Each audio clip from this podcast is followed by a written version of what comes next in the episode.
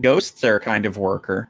They provide the important labor of haunting your house That's a good point. or or your enemies. Good point. Yeah, ghosts. Uh, demons are lumpen proletariat. Ghosts are workers. I'm not going to expand on that point. Do not at me.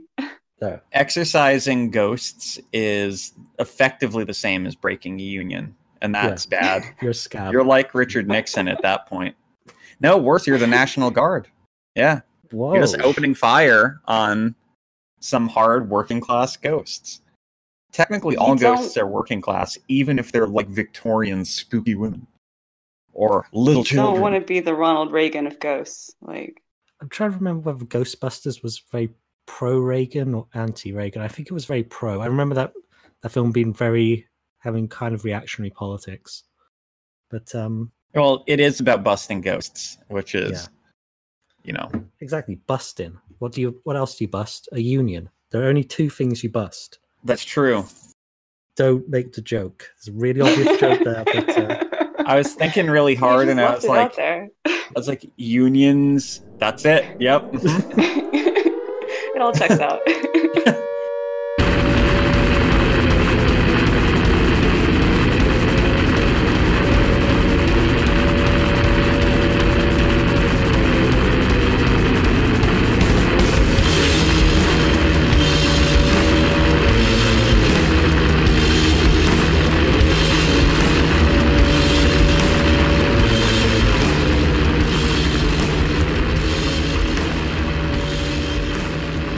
Welcome to Death Sentence, everyone. Yay, new episode. Uh, sorry we weren't here last week. Uh, we were screaming. We, were just, like- suffered uh, an ultimate techno death. we were just uh, screaming. They killed him. They just straight up killed him. They killed him right in the middle of a jail in the in the most biggest city on earth. They just straight up killed the guy. Um, so I like how for straight up a full week, all of America was united under the notion that they had killed him. Oh yeah. Like a straight up fascist would look you in the eyes and be like, "But they killed him, right?" And you're like, "Yeah, they did. They killed him." And they're like, "It's crazy. They just murdered him." And you're like, "It is crazy. I, I still hate you, but we agree right now." Yeah, the- yeah, for one beautiful moment, it was like immediately after 9 11. You know, we were all on the same page. Except it was a really cool 9/11 because instead of 3,000 innocent people dying, it was one like super pedophile. Like he was king of pedophilia, which is not something you want to be king of. That is not uh, normally becoming landed gentry. Yeah, the class traitory, but you know now you're landed gentry, and that's tight. Not this time. No. And then he got Okay, ho- iced. hot take, but 9/11 was the cool 9/11. Okay, no I mean- one. Okay, don't ask me to expand upon that. If you do, it's emotional labor, and that's just, just my beliefs. Technically, Uh, if we do a power ranking of all 911s, 911 is the coolest of the ones on that list. Exactly. Like That's in math, terms of baby. Any quality, it has the most of it by virtue of being the only uh, example of itself. Well, well, you explain the joke now. Okay, well, yeah, but That makes you a joke demon. uh, anyway, we have a, a guest on the show today. Um, her name is Morgan Giles. Say hello, Morgan. Hi. Hey. Um, her Skype, oh sorry, um, Discord username is Posadist Ho, which is just, It's Mwah. extremely good. and you can't see, but I'm doing the Italian kissy bit. You know, you know what they do. Um, it's a very highly powerful name. Um, Discord like had a problem where she couldn't connect because the name was just too powerful. So I know, I just overloaded the system with my fake gamer girl energy. yeah, we, Look, if you're using Discord, you are gamer in the heart. we're gamer where it matters. Game is in the heart. Yeah, the, the real game is um, friendship and, and compassion. And not saying the gamer word on a on a live stream. Don't do that. No, No. That's the Yeah. ultimate gamer test. you can, you can say it here because I can edit it, but um, yeah, if if you're on if you're on Twitch, then don't say any of the gamer words. Absolutely. Maybe print not. out a list, keep it off camera, and keep your eyes on it. And anytime you feel your mouth straying, you just gotta stop, take a big drink of that water, pretend You like you were thirsty. You can't say the N gamer word. You can't say the C gamer word.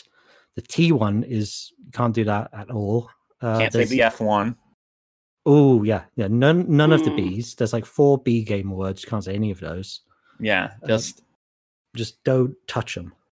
And um, do they have gamer words in Japan? Probably. Any gamer words in Japan? Yeah, I d- Um, I'm, guess, I'm guessing yeah. they have they have like the same um, like a bunch of stuff. Like like the N word is probably uh, as problematic there as it is uh, here. But I, I like. What, Oh, what- like maybe maybe edit this out, but like Japanese people love blackface. Oh no, I'm, I'm keeping that. like, But no, um, no problem with it. I can't believe I can't believe in any world where we would edit out that. yeah, that, that's that's gold. We're I keeping that mean, right there. There are there are young Japanese people that do understand that it's problematic, but for the most part, it's like, and this is a UK reference, it's like straight up the black and white minstrel show, like at least one night a week. Um, Wait, like on TV and or yeah, just on TV, like, you know, on free to air TV. Um, it's pretty crazy. And they try to pretend, these like the actors and the production companies try to pretend that they're just really naive and they're innocent and they didn't know that it could possibly be offensive to make yourself up to look like another race. But um, then the truth always comes out where they're like, no, it was a tribute. Like, we just love black people so much that we want to crawl in their skin, like straight up get out style. Uh, it's pretty creepy. It's pretty creepy. damn. Okay. Yeah. Something uh, that doesn't necessarily get reported on a huge amount is, um, as as Morgan was talking about, there's been a rising youth trend, uh, similar to the one across the world, of um, like mass self education on these social rights issues, which is super important in Japan because that is an ultra conservative society. It's super conservative. Mm. Um, Yeah, the media is not doing that at all. and uh yeah so there, there there's been these rising like youth groups that are um designed basically to like self educate or the youth self educating themselves um and uh the the other bit is that um there aren't a lot but there are black people in Japan and they notice the blackface and they're not chill with it eh, which you know might shock you but but it is Yeah. true I know it's crazy, but you know, I mean, eh, in an ideal world, it wouldn't be entirely on Black people resident in Japan to educate people. Yeah. And thankfully, it's not because there are really good hearted activists that are trying very hard to put out the message that, hey, maybe shoe polish should not be in your makeup case anymore. You're like, this can be a very complex issue, but thankfully, this right now is actually very simple. Stop doing do it. that. Yeah. Okay, so the reason we're talking about Japan is because Morgan is the translator. Well, she's a translator in general, but she's specifically the translator of uh, Tokyo Unios. Okay, I don't even know how to pronounce the Is it Sorry. Ueno? Ueno, yeah. Tokyo Ueno Station, uh, which was originally written by uh, Yu Miri. Yes. Did I get it right? Yeah. All right. Yeah. Okay. Um, and it is out on Tilted Axis. Uh, I believe it's coming out really soon in the US. It's been out in the UK for a few months now, but it's UK. Should be coming out spring next year in the US.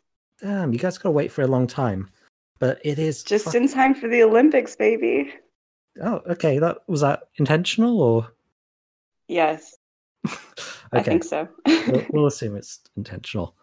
Uh, and yeah, the Olympics are a big part of this. And um, yeah, Tilted Axis is a publisher I haven't really found before.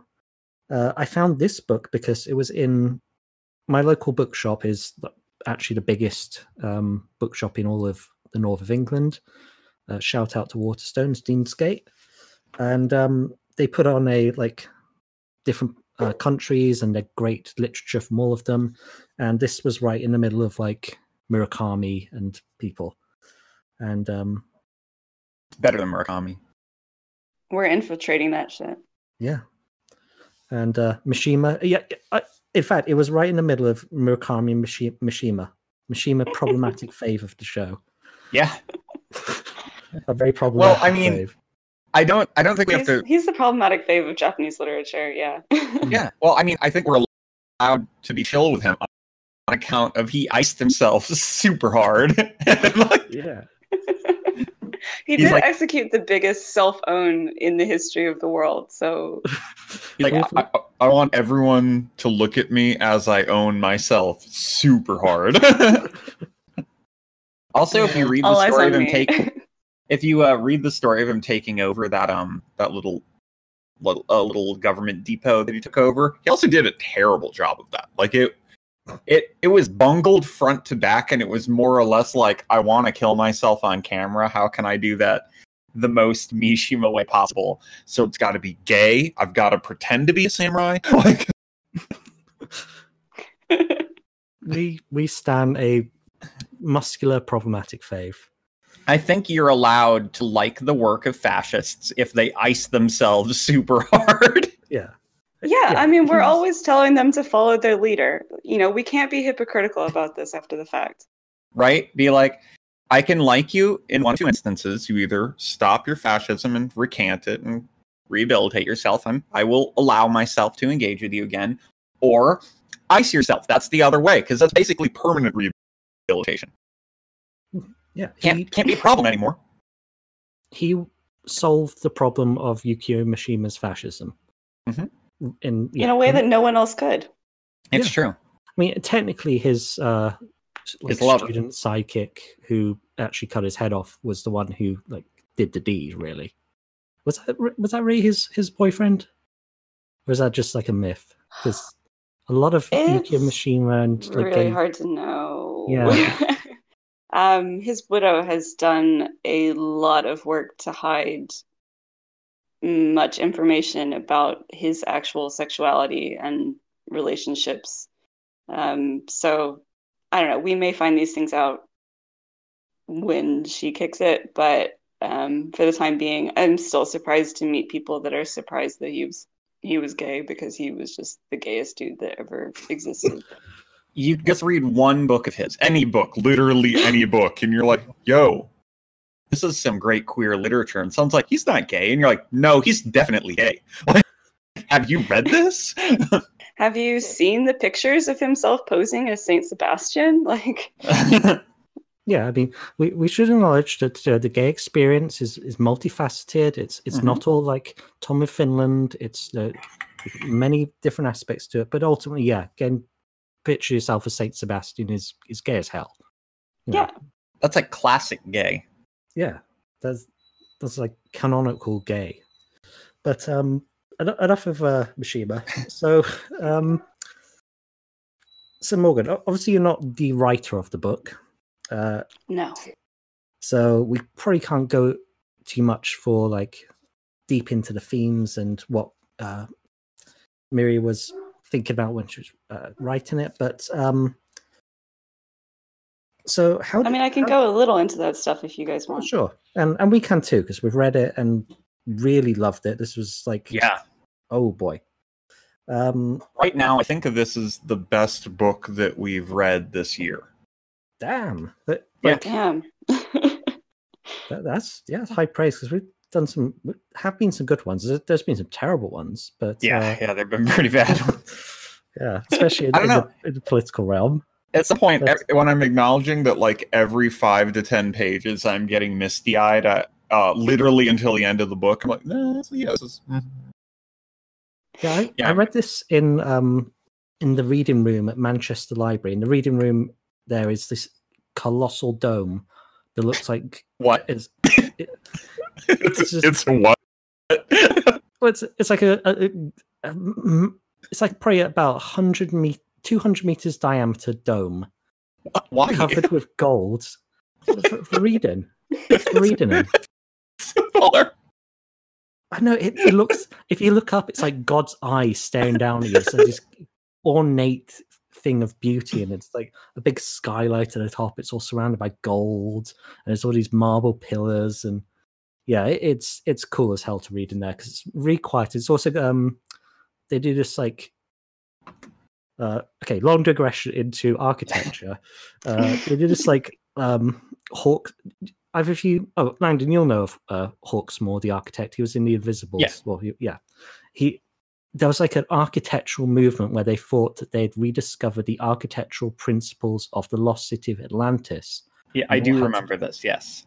It all had to do with sound bouncing around. So a lot of British buildings built in a certain period have these weird acoustic effects, and I think the Manchester Library is one of them, where you'll hear like someone typing on their laptop from a, like 200 meters away because it the sound bounces a certain way. And every, Alan Moore uh, actually a lot of uh, specific thoughts about Hawksmoor specifically. Oh yeah, he he loves Hawksmoor. I think Grant Morrison was probably biting his his Hawksmoor flow, but um, yeah. It, so it, Well, he loves to hate Hawksmoor. He doesn't. He doesn't like Hawksmoor. Okay, but, He described um, his architecture as satanic. Yeah, I can, I can I can see it. I can see it. Um, but yeah, I was reading it there, which is a weird experience. I then went to have like the worst sushi I've ever had as kind of like a like a uh kind of method acting experience. Like truly terrible sushi. Like a it was like a Arizona gas station level sushi. Oh no. And there's Yes. good sushi in Manchester, man. You didn't have to do that to yourself. I know. I, I thought going to China, well, they call it Chinatown. It's like Pan Asian town. Um, I you know get something a bit authentic, but it's like it was like warm, and it was it was on one of those little rotatey things, and just Oh, just no. bad. It was, it was cut up like with an just terrible. But um, so just talk to us about what the book is about. What's what's I, it, it says kind of on page one that there won't be a plot, and more than delivers on that. But um, what what is it about? Give give us the pitch. So the pitch is basically that it's a an alternate history of 20th century Japan into the 21st century, told through the eyes of a man who gave his life to build that century and got nothing in return. Hmm. Yeah, and his life parallels that of the imperial family. He was born on the same day as the emperor. His son was born on the same day as the emperor's son, and and and, And so they on. intersect time and time again in ways that just uh, heighten the uh, the contradictions between their lives. Yeah. I mean, like the the very obvious like point it's making there is there's this guy who's like real uh, salt of the earth working class guy who has literally built some of like Japan's uh, great uh, works, like the I think it's 60s Olympics in Tokyo uh, and all these sports stadiums and so on. He's got nothing.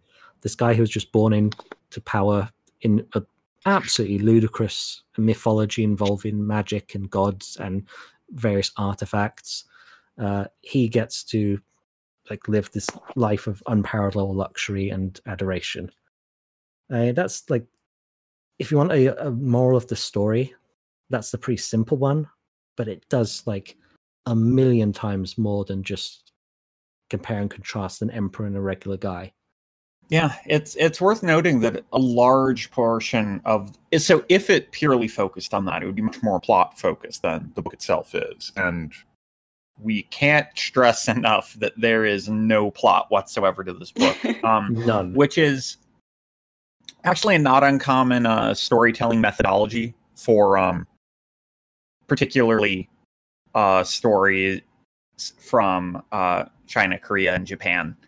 Um, there's sort of uh sort of how you internalize folkloric stories that then develop somewhere in the back of your head into the germinal version of like telling long form stories there's um it's at least a lot more common there to find things that are more passages of time rather than like clear conflict oriented plot stories um I think there's a lot more emphasis, especially in East Asian literary cultures, on setting a mood Yeah. more than more than an actual what we would term as a plot. I mean, in in these countries, people people do feel that these books have a plot. It's just that the plot structure doesn't relate at all to what we're used to in the West. It's kind Yeah, of th- leaves off before the conclusion, so you're left to sit there with your own feelings, basically. it's closer to like a, a character study or um, placing you within the experience of someone else rather than necessarily giving you. So it foregrounds the people who are experiencing things and the experiences themselves rather than like, oh, where does this go? Uh, X becomes Y and then it becomes Z. Uh, it, um, which is uh, on that regard more traditionally literary approach anyway. Um, with where you focus more on the internality of something rather than like moving pieces on a chessboard. Um, although there are many great moving pieces on a chessboard stories from over there. Romance of the Three Kingdoms. That's my shout out for the week. uh, but yeah, this this book, if it were purely focused on those themes, could potentially get more tedious than it is. It thankfully is mostly carried by breath and evocation. Like it's just these tremendously heartbreaking and beautiful passages um, that sort of roll into one another with more of a, a dream logic connection than a, a a linear like I went here and did this and then I went here and did this. Instead, it's like the narrator is psychically bouncing off of events and it's causing these like swirls of memory that then div- uh, like divert into other directions. It's like following a river. Yeah, I mean, the important thing that we haven't said that kind of goes some way to explaining the non-linearity of the plot is that the narrator is dead. Yes. Mhm. And Yep. he is literally just sort of bouncing back and forth through time and observing living people, but unable to interact with them in any way. So you do get these kind of interesting um, jumps between the world around his ghost and his memories and the world before he was alive, even, um, which gives it I wouldn't say like a lack of structure, but it, it gives it a reason for the way that the story is. Mm, yeah. And I mean, just in case anyone at home is thinking this is a ghost story, which technically it is, the ghost It's a ghost story in- in the same way as the movie A Ghost Story is, right? Have you guys seen that film? Yeah. That film is amazing, by the way. That shit is so fucking good. Right? I'm so I glad I only watched it about it. after I finished translating this book, because if I had watched it before, I would have just given up. You're like, I feel super depressed. I was, I was thinking in, in ghost terms. Um, have if you seen a film called Personal Shopper? I think it was Yeah. Fran- No. yeah. Uh, well, if if you that one's don't also think- an incredible movie. yeah, if you don't think Kristen Stewart can act, then you're wrong. And Yeah. Personal Shopper and the one she did before, the same director, uh, Clouds of Sils Maria or something. Uh, Hmm. Yeah, Kristen Stewart is like Oscar worthy, brilliant actress. But um, that's also a ghost story. But the ghosts seem almost incidental. And there were like ghosts on screen vomiting up ectoplasm in that story.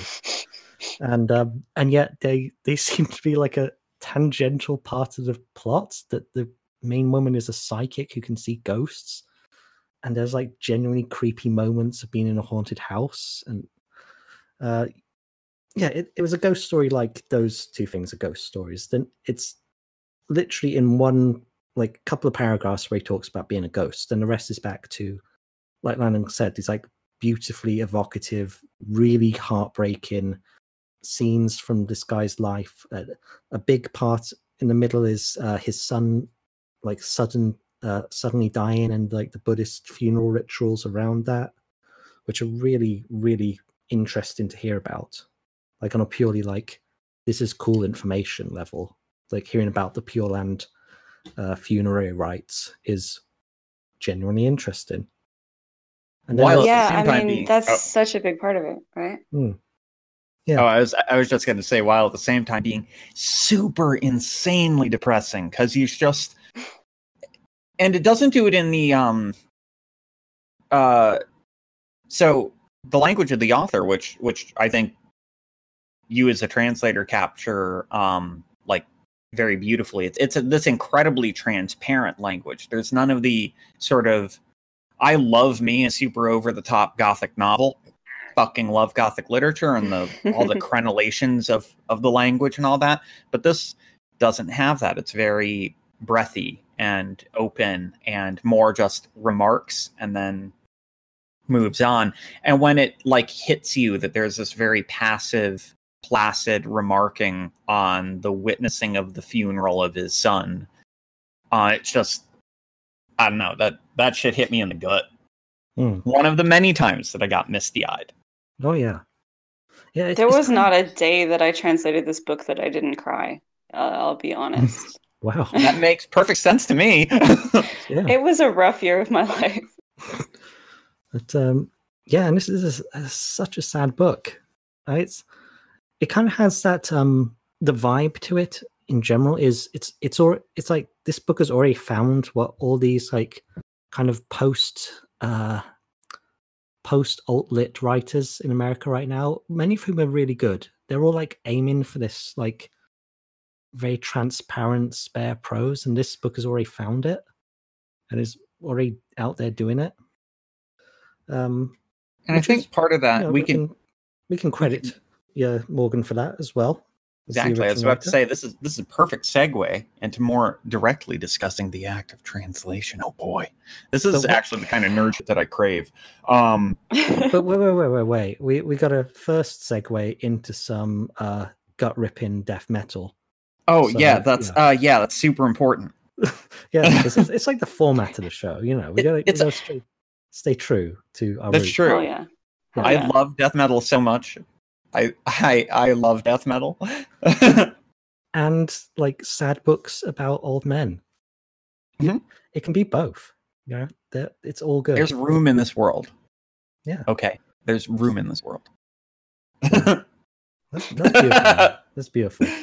All right. Um, so we're gonna play Gatecreepers' new song.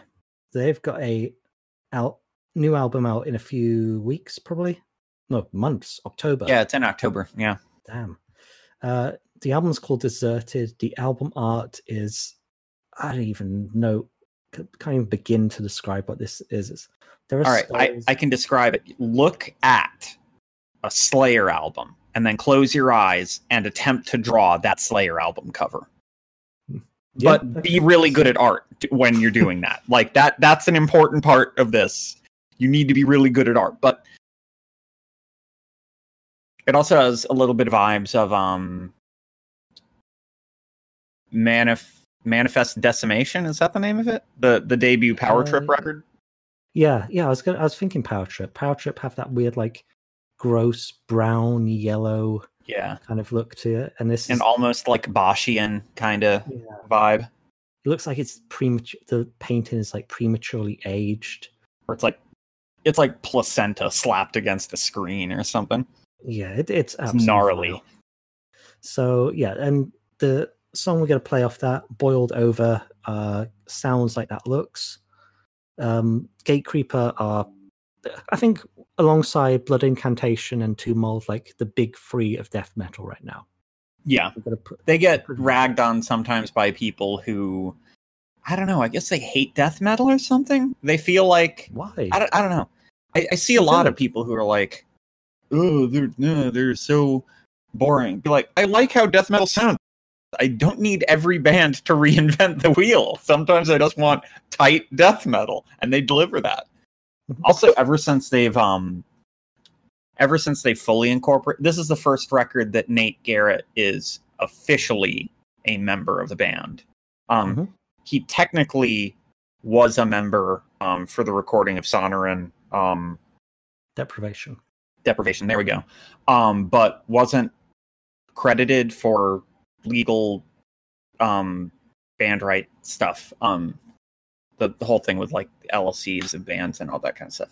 Uh, but this is the first time that he's officially part of the band for a full length, at least. And you can tell the difference of adding in his more explicit like riff writing capability on the EP that came out before this. Like it just gets this overwhelmingly gross vibe. Like they've dropped a lot of the caveman stuff, and now it's a lot more like venomous. Hmm. Yeah, they they mention crowbar as an influence on here, and that's that's pretty cool. To to, I was going to say crowbar in crowbar, but no, no, don't say that. I, I, did, but I immediately backtracked on it. Um, Kurt Ballou is uh, mixing, not producing, but mixing. Um, and it's. I believe the band produced it themselves. Mm-hmm, they did at their Homewrecker Studios in Tucson. That is, uh, uh, uh that's where I think that's Nate's house.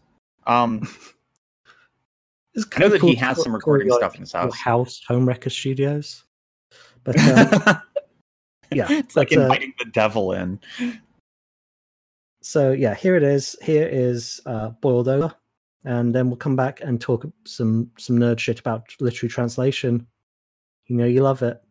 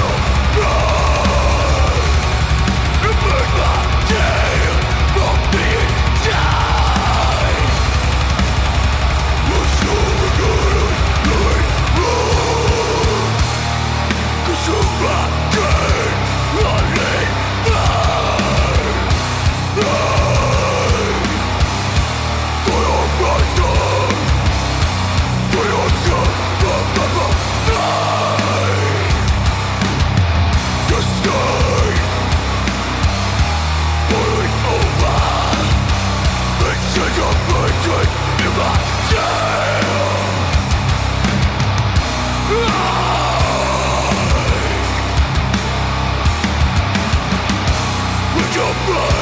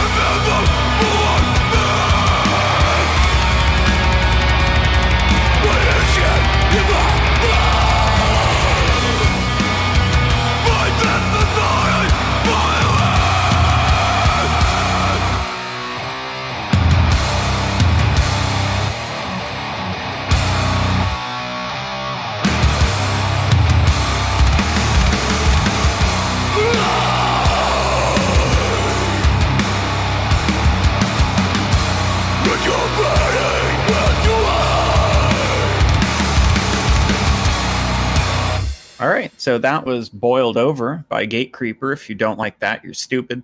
Um, you're just dumb. Like, and there's no way to fix that. Um, you're gonna be dumb forever, bro. Hmm. Rip. Uh, anyway, we're gonna talk Oh, about literary translation now. Hopefully, this can make you smarter. There Hmm. may yet be hope. Um, so I happen to know like a bit about specific or translation in general, and then Japanese English translation a little bit more specifically because it's one of the areas that I studied when I was in university. Ooh. Um, one in general is that we sometimes greatly overlook um, some of the practical difficulties of translation. One in general, but two very specifically with something like um, translating Japanese into English, where we sometimes have this presumption uh, that we'll see in like fan communities that the best translation is the most literally accurate one um, which we've commented before on the show is almost never the case in art because a lot of the time the very literal translation will absolutely just destroy like a wrecking ball like the delicacy of the language put in to say like especially poetry.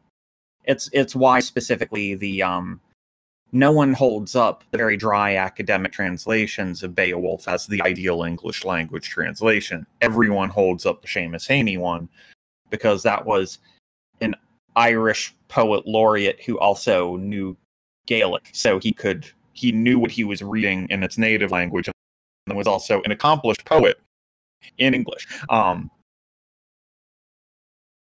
uh, what what was it like specifically, like translating this kind of text? Because I noticed that the the language is incredibly transparent. Um, in in your translation, was that something that was like present in the original text that you were holding on to, or was it something that like had to be arrived at? No, it absolutely is. I, I describe, I like to think of Yu Miri's writing as being kind of like a um, a chunk of polar ice. You know, it's so incredibly cold and clear. You can see all the way through it.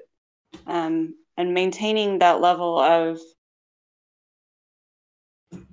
I mean, it's interesting. Like the uh, the narration in Tokyo Ueno Station is it does have like a, a strange emotional neutrality at times, but underneath that there is a, a deep well of emotion that he can't let out.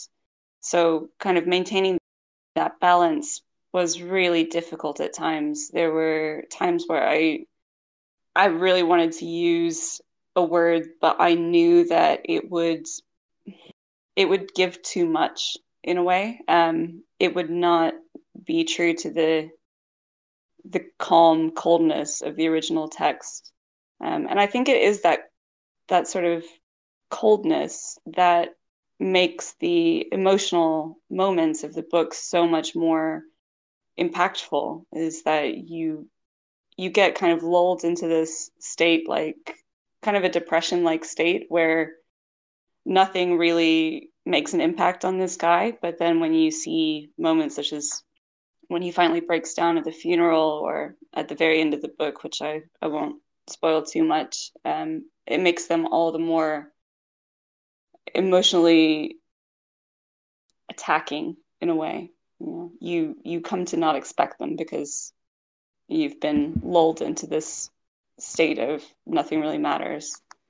Um, It's some- so I had some. I had some questions about um not specific word choices, but uh, you brought it up the um the question of how do you arrive at a specific word to use because especially something that comes up a lot at least from what I've read for um Japanese English translation is it's not like translating a romance language into another romance language where we have a lot of very if not completely shared then closely shared words that give very strong directionality for how you're supposed to translate it. There are like there are some instances if you're translating a romance language into English where you can make a choice that is very clearly a choice on the part of the translator's side that is a slight adjustment um, from the original text. Meanwhile, a lot of a lot of the idiosyncrasies of not just Japanese in specific, but any language that is like wildly divergent from English. Like they they don't have close commonality. Um, there's a lot more of the navigating. Like okay, so this can be one of like like 90 words. Which one do I? um,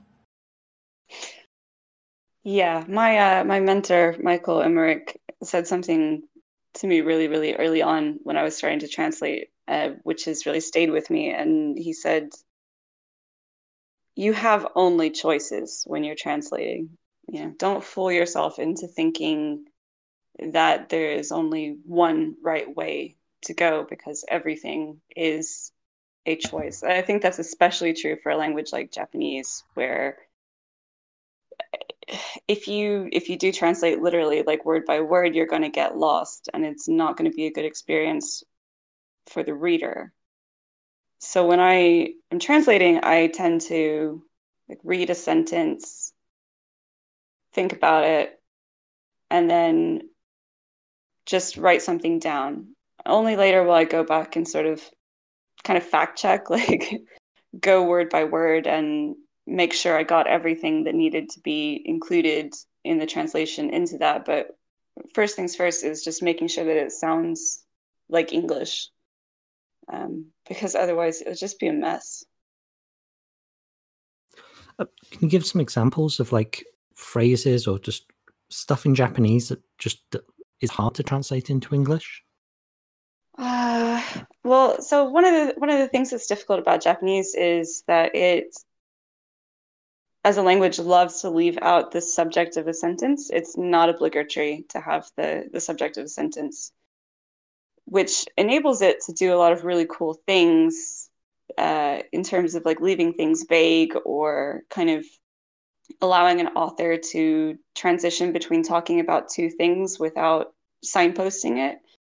Um, but obviously, we can't do that in English. Every sentence does have to have a subject, unless you're going to get really, really experimental with your translation. So, unfortunately, in English, have to make a lot of things clear that are not clear in the original. Um, and that can lead to some funny moments, like asking Yu Miri, um, sorry, who who is being spoken about here? And she's like, hmm, hmm. you know, she doesn't know herself because she didn't have to know. I mean, another thing is there's not really plural in Japanese. So without spoiling too much about the ending, there's there's sort of a uh, a part at the end where it starts listing things and I had to go through this list of things one by one with her and ask is this one thing? Is this two things? Is this how many things is this? Um, I, that's another thing where yeah I, you you just ha- you have to determine in english um, otherwise it's going to be non-natural you know? It's it's not going to make sense to an english language reader um, I mean, those are really basic functions of the grammar that you have to deal with, not even getting into, you know, idioms or whatever. And all so, that has to be balanced against maintaining the um the the thematic and literary consistency of the work as well, which which winds up making it this like tremendously difficult act. It's one of the reasons why, like we brought this up before the the anecdote that Murakami has in part of his like greater staff a specific English language translator who just does Murakami and he gets paid well enough to literally just work with one guy and will like send him chapters as they're being finished. So that way it's worked on alongside. Um yeah but that dude doesn't get royalties. Yeah. Yeah. None, yeah. none of murakami's translators get royalties. Yeah they just get a like a little a one-off stipend fee. Yeah. Yeah. Yeah. Murakami insists on getting all the royalties for all of his translations worldwide, which is hmm. really shitty. Yeah. Just put that out there. Just have interest. I, what what how is Murakami like he he's like the one Japanese writer everyone in uh, the West can name. But how is he perceived in Japan? Is he like hometown hero? or is he A like little bit. don't know, like Jonathan Franzen or someone? Uh, I mean, among among the the cool literary community, I would say he is kind of perceived like Jonathan Franzen a little bit. Like people love to clown on. Murakami, right? Um, but then you know there are other people saying like, well, we shouldn't clown on Murakami too hard because he has enabled a lot of other Japanese writers to get translated. Um, but I mean, there is a sense in Japan that like Murakami doesn't really do interviews that much, as you guys know. Like he doesn't doesn't really do press if he puts out a new book, but he will sometimes do press and interviews abroad. And so there's a little kind of sense like he thinks he's too good for us. So what you're saying is we could potentially get him on the pod. Oh, that- oh yeah, yeah. Okay, good. I mean, he probably likes death metal. I know he likes jazz and all of that, but like, you know, he probably secretly listens to death metal. So I think you've got a good chance. There's I'd love to ask him, like, crossovers. I'd love to be like, so Murakami-san, uh, why do you hate women? Is there a reason? Did something happen to you? Yo, I'd love to ask him that too. Because it's like I, I mentioned that to my partner who had um just like, hey, I um who's part Japanese but hadn't gotten very much into the literary end of that and was like, oh, I want to get in touch with that. And I'm like, oh, it's good. I encourage that. Um, and picked up Murakami because that was like the easiest thing to find in the library. And I just made an offhanded comment of like, "Oh, I'm surprised that you picked that up." And they were like, "What? What?" And I was like, "Well, they um, uh, how do I put this? Uh, Murakami is a huge misogynist, but in a weird, very specific way. And there's no easy way to describe it verbally. But when it clicks in your head, you're like, oh, oh, I can't unsee it now." And then they brought up like two thirds of the way through a collection of short fiction. And it's like, I don't think any female character ever had a name. Um, men had names, but not women. They were just woman. Yeah, one of my friends, and and this is not science, but also don't at me. One of my friends has this theory that you can tell exactly how bad a dude is going to be in bed based on the number of Murakami books on his bookshelf. Oh god. Um, yeah, it's terrifying to yeah, think about, I've but given all mine yeah. away. I'm, I must have sold all my Murakami books when I moved house, so I'm I'm probably a god by now. Nice. Yeah, I I Leveling got up. getting these I felt- DMs. I felt when I was young that he was a little bit too too entry core to be re- like to admit the snobbishness that I had as like a 15 year old, but it was also like all the like really twee indie kids liked Murakami, and I was like, no, I'm not gonna be like you. Fuck you. Um, I like death metal. I want the death metal of uh, Japanese literature, and then you know you stumble into your uh, uh, woman in the dunes and your Mishima, and you know slide into it. Like Sisyphean is definitely very death metal Japanese Oh. book. Um, that shit's so dope. Um, Oh my god, But- Yeah, yeah, yeah. but yeah, I'm glad that we can all clown on on uh, Murakami. Uh, The world joins together to clown on Murakami. It brings because like together. he's it's like he's he's okay. Like you read any given book, and you're like, this is fine. And then you meet someone who's like, I love him, and you're like, do you read books like often, just just every now and again? Because it seems like you're more now and again kind of person. um, Mm, It's he like the Japanese equivalent of like Harry Potter. Like, just read another fucking book, please. Mm. yeah. Anything else? So so speaking of reading other books, like what what Japanese literature should we check out? Like what what's good out there right now? I mean, aside from the obvious like Uh, Mishima and people like that. Right. Well, I mean, there's a a new translation of a Yoko Ogawa novel out called Memory Police. Um, came out in 1994 in Japan, but it's really dope. I mean, there's something there for everyone. People that are just into, you know, literary fiction, but there's also stuff there for people that are into science fiction. Um, it's uh, it's excellent. It's uh, about a world where actually just forget that i'm i can't describe it um let's see what else is there Oh, okay, I've got the I've got the page here. Uh, when a young novelist discovers that her editor is in danger of being taken away by the memory police, she desperately wants to save him. For some reason, she doesn't forget, and it's becoming increasingly difficult for him to hide his memories. Who knows what will vanish next? Cool. Okay, Yeah. I'm into it. It's pretty sweet. Um, what else is there? God, I don't know. Um, please edit this out. Um, No problem. mm, yeah, I have no idea. Like, I just saw that there's a couple of new Mishima books out, but that's pretty much uh it for the moment. I think kind of a quiet spell. So, I, are you working on any other uh, translations next, or um, what's coming up for you? I'm working on another novel by Yu Miri, actually. Um, Cool. This Tell one is called The End of August, and it's a fictional but semi autobiographical novel about her grandfather, uh, kind of explaining how her family came to be in Japan. Uh, Yu Miri is ethnically Korean, um, and despite being born and raised in Japan, she holds South Korean citizenship. She cannot speak Korean, um, but it's a it's a big political issue in Japan because uh, it touches on a lot of things that are kind of taboo to talk about in uh, in modern day Japan. You know, Hmm. people.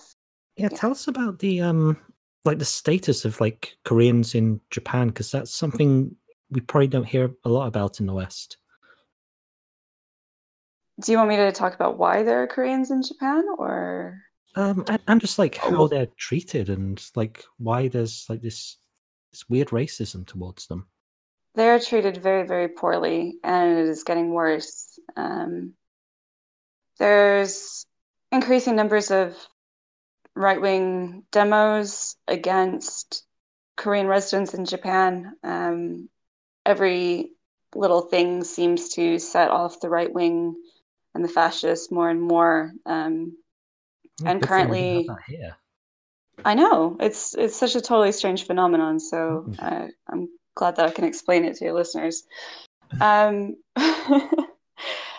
yeah. So uh, I mean, there are Korean people, ethnically Korean people like Yu Miri, who were born and raised in Japan because Korea was a Japanese colony, and then after World War II ended, they had a lot of difficulty getting back to Korea. For some people, it took five years or more um, because there were so many Koreans that had been brought over to Japan to do forced labor in factories, among other kinds of work, uh, conscripted into the army, etc., etc. Um, now, some people it took so long to be repatriated that the Korean War had broken out, and they obviously did not want to go back to Korea in the middle of, of the war. But then when the war ended, they were forced to make a decision choose South Korean citizenship, choose North Korean citizenship, or relinquish that identity, choose a new name, and take Japanese citizenship. If you take Japanese citizenship, you have to take on a Japanese name. Wow. God, I didn't know So- that. That's that's so weird. Yeah, It is Ja- pretty weird. J- Japan has some extremely um strange um well not strange it's actually explicitly an ethno-fascist uh approach to uh to nationality where like it was it was raised recently that on on census forms in Japan uh they inevitably list anyone who is a Japanese citizen as being Japanese which Mhm. um, deeply obscured a lot of people who were, say, Chinese and brought to Japan, Korean and brought to Japan, Southeast Asian. Um, even it becomes more conspicuous when it's, say, like clearly a black person or like a European who is listed as being y- Yamato Japanese. And you're like, that what? No, that's clearly not correct.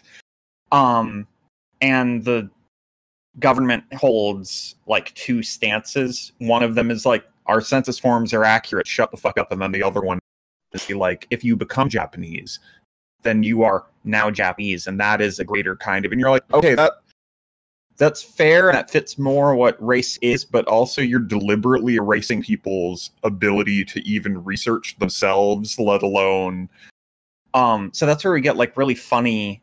Um, you'll get like two sets of numbers. There's the like uh ethnic breakdown by census that the Japanese government will give of like how many Japanese people live in Japan, how many um Koreans, how many Americans, things like that. And then you get the one that most like experts think is accurate, but it's all fuzzy numbers because it's they deliberately obscure the paper trail by that.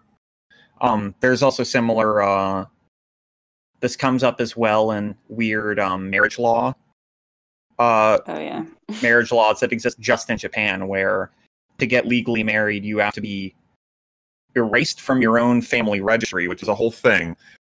Um, the whole registries, uh, and added to another person's family registry. And Oh, yeah, I've been- about that. Yeah, there have been big pushes by. It becomes a weird, like, very particular thing because there's been pushes from feminist groups to do away with the family registries for pretty obvious reasons, sort of the standard global resistance to um, the misogynistic constructs that surround marriage. But then queer communities tend to like the registry because it allows them to immediately get certain legal protections that, that kind of can't be overridden easily despite the fact that Yeah. the Japanese government hates gay people. It's hate hate queers, hate them. Um, One like, of the really "Oh, strange things about the system is is right that you can adopt an adult basically into your family, which is a workaround that some queer people use uh, to have legally recognized family relationships uh, in a country where there is absolutely no uh, same-sex marriage whatsoever. Wait, so you can Um, people like will like adopt their boyfriend? Yeah, Wow, yeah. I mean, it used to be that That's way in sort America as well. Like dynamic. there was a. I remember hearing about a case here in America where a uh, a couple had done just that and then when same-sex marriage was legalized in their state they wanted to get married but first they had to Unadopt. legally, Father and son. legally unadopt Wow. which is a yeah a whole new world of difficulties Wow. I mean, the the logic is pretty mechanically clear, but also when you look at the mechanism, you're like, well, this is heartbreaking in a weird way. Where it's like, well, if we can't get married, but I can legally adopt you, then I can sign paperwork that says if something happens to me, medically, you have the right to make the decision, just like anyone, like any child would. And likewise, as your guardian, I would have the ability to make decisions over you, especially sign emergency paperwork. And then we can get a single insurance thing that would then cover me and you. And if we wanted to get a group home, it couldn't be declined because it's a queer couple, because technically on paperwork, it's just a family moving in, not a couple move in. Yeah, so it's Yeah, there's also there's absolutely no anti-discrimination laws for housing or whatever on any level in Japan. So, you know, a lot of foreigners have a really difficult time renting an apartment, renting a flat. Um, but queer couples really, really struggle unless they have set themselves up as a, a family in this way. Um, I mean, there are lots and lots of um, local areas now, especially in Tokyo, that are uh, providing certificates um, of a relationship, not not a, a marriage certificate that would enable people to rent together. But um, you know, then you're kind of tied to an area for life. It's uh, it's really difficult. The entire family registration system, as you said, just makes everything fucked up for everyone that is even slightly out of the norm of expectations. So given like all this fucked up shit, and as a like non-Japanese person, you would have probably gotten some of it, and as a woman, you would have gotten the misogyny as well. Like, why is Japan good? Why do you like? Why do you supposedly go go back there? Why why did you get into it? And don't say I'll anime. start by saying I'll start by saying how I got into it. Um, I'm from Kentucky, and there's a huge Toyota factory here, the first in North America. Uh, basically, my parents felt that it would be a pathway to a, a good job if I learned Japanese. And Hmm. I went on a really short term exchange to our sister city in uh, in Yamanashi Prefecture in Japan, which is like, you know, you send like a kid from rural Kentucky to rural Japan. Wait, Um, wait, wait, wait. Hold up for a second. Did you say that there is a sister city to the city you grew up in in Kentucky that is in the middle of Japan? Yes, yes. That's incredible. And uh, every every summer, so like we're sister cities because a guy from my area lived there before the war and then left during the war and then came back immediately after the war ended and imported a bunch of tractors and uh, other farm equipment to help the people in the area kind of get going again economically. And so that's the entire reason there's this connection. And every summer in this area in Japan, they have like a summer festival. I mean, most areas in Japan have a summer festival, but theirs is a little different because their summer festival involves driving John Deere tractors down the main road in the town and people Oh my dancing around them. Oh my god, I love that so much. Oh my god. So. Yeah, like you know, a couple, a couple hundred Japanese women in yukatas dancing around John Deere tractors. It's it's the perfect synthesis of two different nations' deeply redneck culture. You're like their candy piece in our time. Yeah, everybody loves tractors. Tractors I are love very the- good. I love the beautiful fact that as uh, as a white American man who uh, could potentially go to Japan, uh, you more or less can have diplomatic immunity if you keep a big, big stash of big cowboy hats. And anytime you find yourself in trouble, just hand out cowboy hats. Fucking love cowboys. They love white people who are cowboys, especially also black people who are cowboys. And if you're like, I'm from America and I brought you cowboy hats, they're like, holy fuck! Yeah, I mean, I, I don't want to I don't want to like overplay this, but like I, I lived in Tokyo the last two years, and one day I was just walking down the street, and this old dude came up to me and asked me in Japanese, "Are you American?" And I said yes, and he said in English, "I love Trump. Make America great again." I was just like, Nice. Oh my God, there's no escape. What do I do? And so I just I just sort of smiled and said, "Yeah, America," and then ran away. And uh, but what I really thought was like, yeah, if I had a cowboy hat right now, I I could could. get out of here and feel way less awkward. You could just sidestep it. You could be like, "Yeah, yeah here's your cowboy hat because I'm from America. I'm leaving." That's what I do. I'm the ambassador of cowboy hats.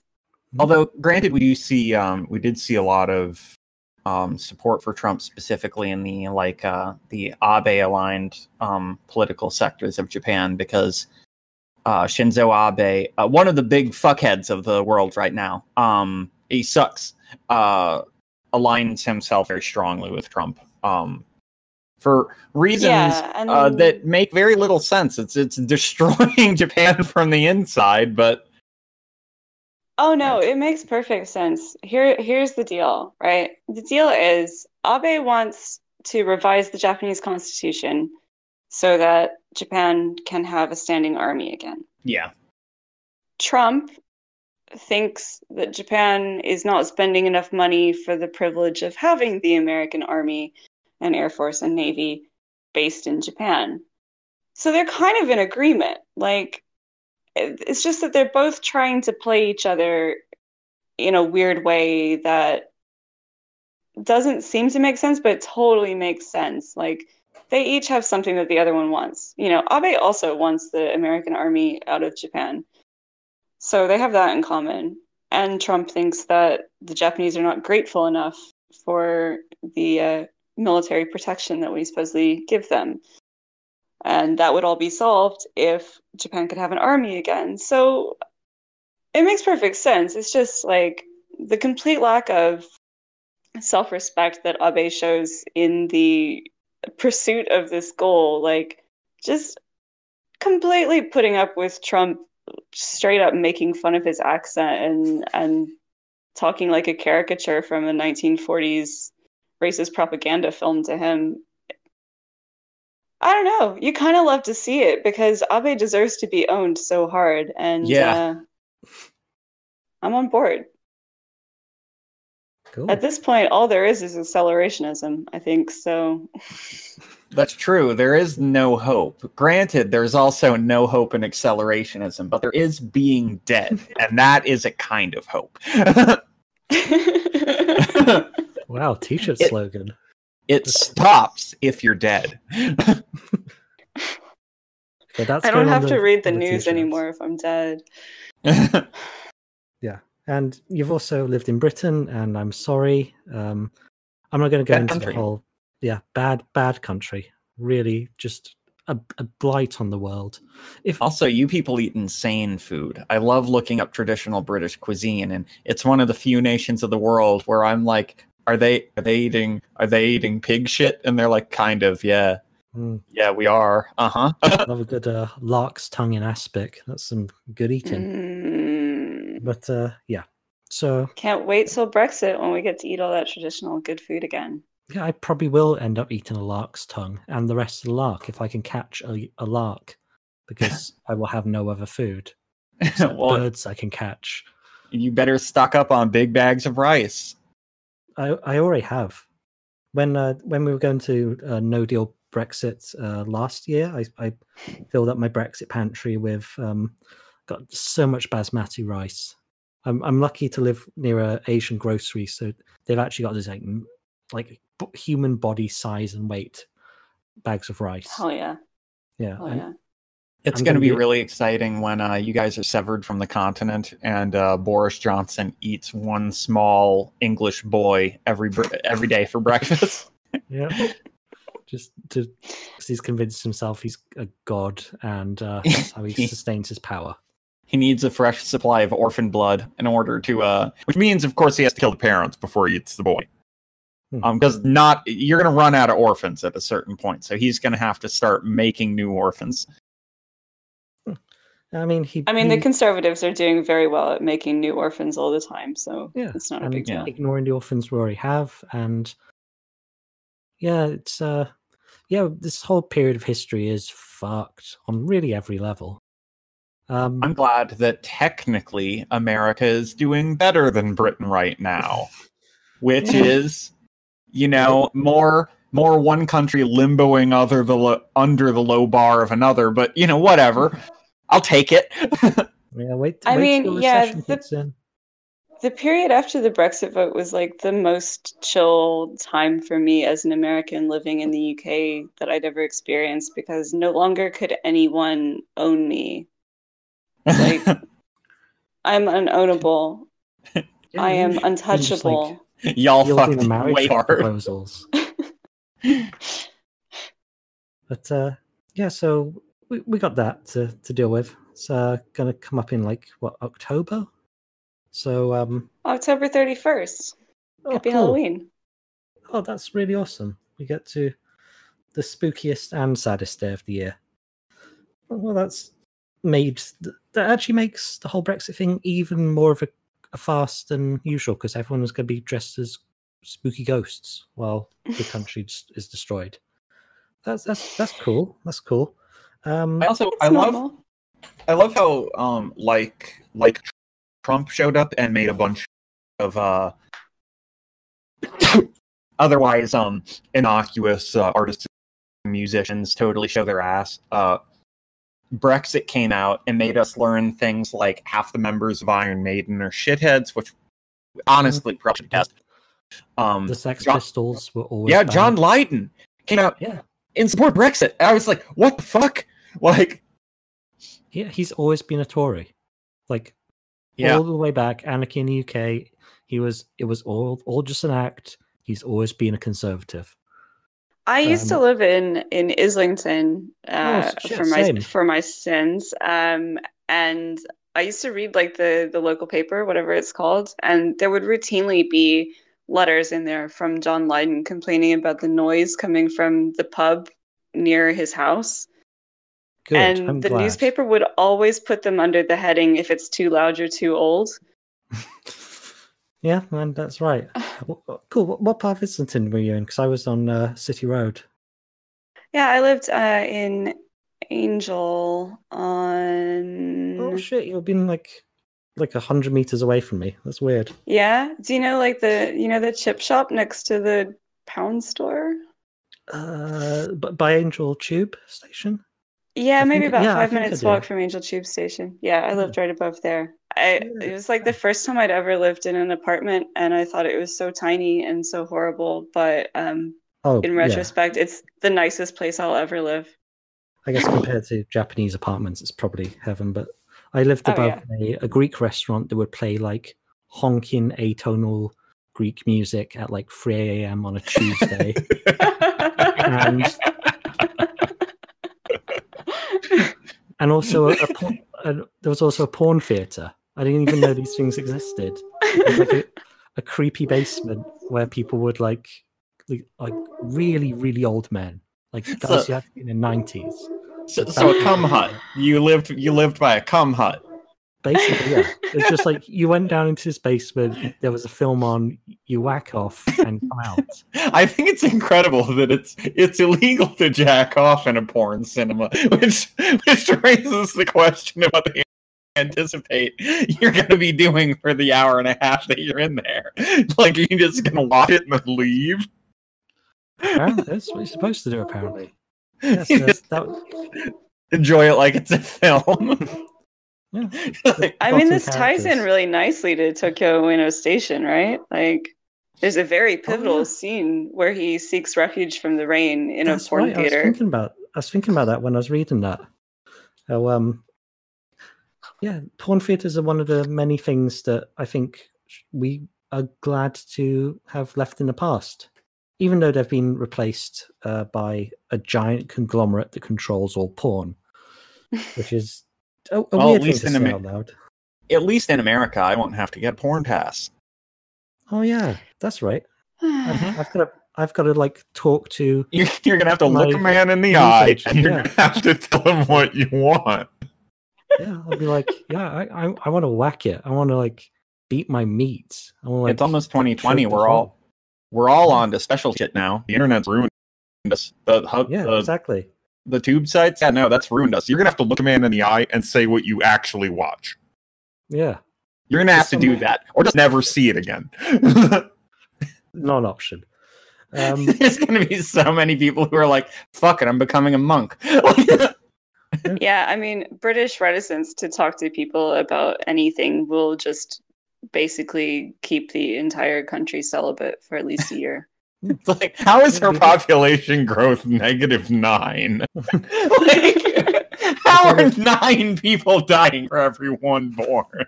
it's all the self castration. That's because the only way to deal with a problem with a proper stiff upper lip is just take the take your grouse hunting shotgun, just aim it at your crotch, and be done. Be done with the whole thing. Everyone moves to Italy, and you're like, so Pope. I know that you have an edict about how there can't be any more castrati, but what if we just came into a supply? Could we arrange a deal? There should be more castrati. Um, Is that a take that you want to put on the show? I've already said 9/11 was good. It's it's all downhill from here. No, you didn't say it was good. You said it was cool 9/11, which Okay, technically is true. I meant to say it was good. Um, yeah, my my accelerationism is uh, Wahhabism now. I'm just that's uh, that's what's going to win. It's going to be like Dune. You know, these desert tribes are just going to sweep over the decadent uh, West. Um, so the show's devolved as it usually does into uh, talk of shooting your dick off and uh, really extreme anti-American uh, sentiments. So um, I think Mainly to from the. Americans. but uh, yeah, so but um, it it does bear to say that uh, Tokyo Ueno Station is so so good, An absolutely amazing. brilliant book. Yeah, I Yeah. uh, I you. pre-ordered it after I finished reading it. Um, a lot of a lot of books, even when I really like them, we'll we'll talk about them on here, and I consider my payment to be more the the promotion of work. But there's a handful that I go out of my way to like get a physical copy of because I want to have it like the physical token on my uh, on my bookshelf. Also, something to hand people. Be like, read read this, you you fuck. Like, yeah, just such a good book. Really well done with translation. Uh, folks at home, if you live in Europe, you can probably buy it now. You you may be able to get your copy uh, somehow. Um, I'm not going to send you mine because I like it. It's a nice object. It looks great. Um, but uh, yeah, Americans uh, wait until next year and uh, spring of next year and do get it. Or I'll try and remind people. I'll put this episode up again around that time. But um, Thank yeah, you. absolutely brilliant book. Absolutely brilliant. So um, Thanks very much. Cool. So we're going to uh, leave off with probably the only pair of bands that uh, could compare to um, this book in terms of quality. Uh, the powerhouse that is Uniform and the Body come together to make one band. Uh, the unibody. we don't call it that. No. That's that's got to be what it's called. no. For one body now, the It's uni- unibody. It's, it's Uniform and the Body. They're, it's, it's, a, it's a duo of duos. It's It clearly says on the cover "uniform cross the body," like it's an anime. Oh yeah. Like Random House and Penguin merging to become Random Penguin. Or Penguin House. Yeah. It's a little Penguin House would igloo. nice. Penguin House must be an anime. There is an anime about that penguin who fell in love with the uh, Kemono um, cardboard standout that they put in its pen. What? Oh, Yeah, that was such a cute story. That's, that's oh, my adorable. heart just melted again. He held he held the cardboard that he fell in love with uh, as he died. What? Don't Yeah. tell me that. Did you not know about this? No. Yo, I- no. A, it, It's a the penguin, only thing more designed to make you cry than Tokyo Ueno Station. the penguin. So it, there's a there's an anime called uh, Kemono Friends. It's also called Japari Park. Sometimes a whole thing. So the whole thing is that animals have an anthropomorphic like human version. It's like reverse furries in that they're not they're not animals that look like people. They're people that have it. it it's furry adjacent at least, but they to promote it they took like the cardboard they took cardboard standouts of the different like this is the white tiger anime girl and they all have big baps and thick thighs because it's anime and they're all perverts. Mhm. um you know. Um uh and they put the emperor penguin one in the penguin exhibit amongst all these others in, in a big zoo. And one penguin fell in love with the standout and kept bringing it rocks like it was you know Uh, we've all seen happy feet in march of the penguin so he's, he's bringing it rocks. And they were like oh no oh no. So at the end of the promotion and he would like spend all of his time with it like chirping at it and staring at it and rubbing his face on it and stuff. They then remove it from from the penguin exhibit at the end of this whole promotion and he falls into a deep depression. He stops eating. He hangs out just in the corner. He won't look at anyone. He's like lethargic. And they're like we have to put it back. And they're like we can't put it back. You fell in love with a with a with a big baps anime girl. Do you know what that's going to look like? We're a japanese zoo. We can't americans are going to make fun of us. Jesus. And they're like yeah but the penguin's depressed. And we're like it's not our fault that the penguin fell in love with anime. Um eventually they cave and they put it back in and uh he basically penguin married it. He like brought it a really big rock and would spend he like brought a big rock that he would sit on and then he would like get off of it and nudge it towards uh you know like they're raising an egg together like what gay penguins do with each other as like we're we're gay penguin married because we're raising this rock. Um he he did that with the standout anime girl and then when he reached um i think old age for penguins it's like eight or nine. It's it- so he got like penguin old age. Um they let him be with it as he was dying, and as he died, he cradled it. Okay, I'm not sad the penguin is dead. In fact, I'm glad because as an anime fan, he was probably incredibly racist. that's that, that's probably true. Sadly, racist in the world. he probably was a racist penguin. And a pervert. That's yeah, like- he definitely was a pervert. That's one hundred percent true. If you see these things, you're like, yeah, he's pervert. hmm Yeah, Why and- would you make these except jack off? Yeah, and the the anime penguin was probably like ten years old, but I know in in the show she's like three thousand or something, and then he's like, oh, no, I know she looks like a ten year old, but she's actually a three thousand year old immortal penguin god. So it's it's not really gross that I'm like dry humping this cardboard cutout all day. It's actually fine and good. Yeah. even. Yeah, it's actually better than normal penguin women. Look, I'm glad this penguin died, and if I had watched him die, I would have laughed. So, the third of my indefensible takes of the day. I just so the His name Unibot. was his name was Grape though. That's true. okay. I like him now. That's a really good name for like any animal called Grape is okay by me. Um, okay, uniform in the body. We were on that for a while.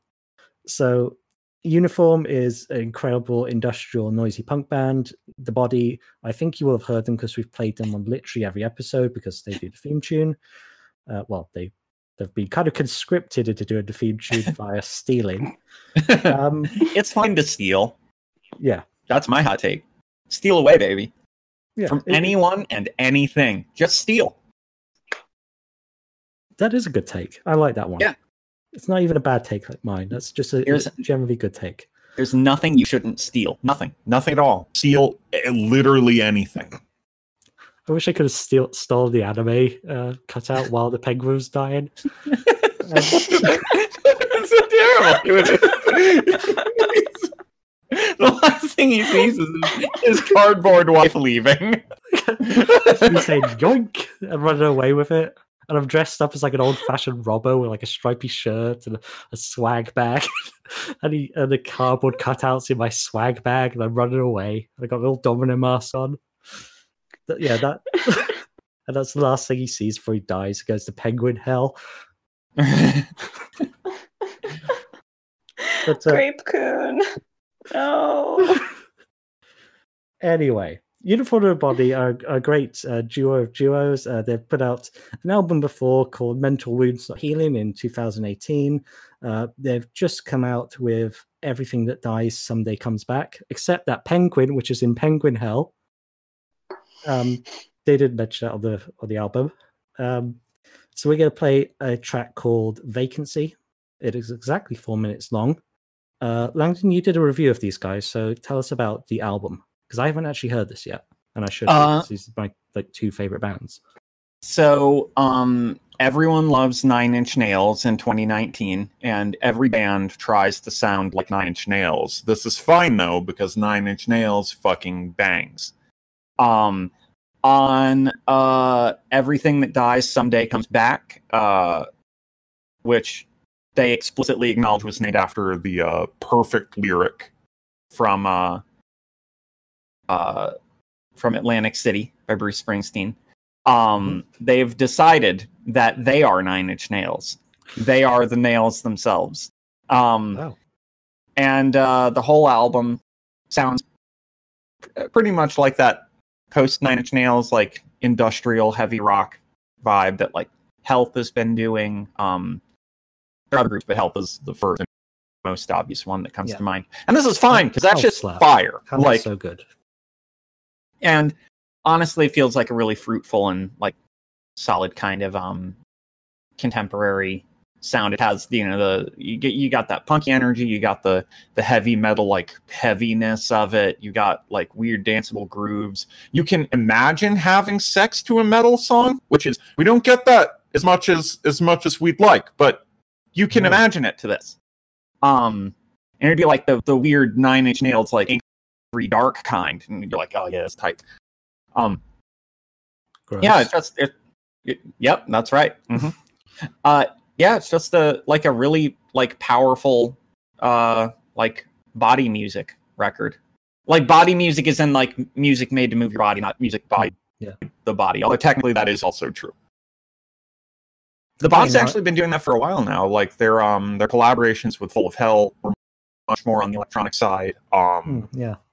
No One Deserves Yeah. Happiness was Yeah, that was kind Um, of their jumping off point where they stopped being like the world's greatest sludge band and decided to we're going to be the world's greatest electronic band instead, but Yeah. also at the same time the world's greatest sludge band. So yeah, just love the body. I think they, I think they played Manchester and I missed them because they were part of this like stupid like one day festival that uh you know where they they like book one good act, then a bunch of crappy local bands who all sound like Pantera, and um and just I don't like going to those things or supporting them, even if the body are playing. So I didn't see him this time, and I still have yet to see him live. So um, yeah, got to wait on that one. But um, yeah, so go out and buy Tokyo Ueno Station. Um, support uh, Yu Miri and Morgan Giles's continued um, collaboration. Uh, buy the new one when it comes out because that sounds pretty cool as well. And uh, yeah, this is Vacancy by Uniform in the Body.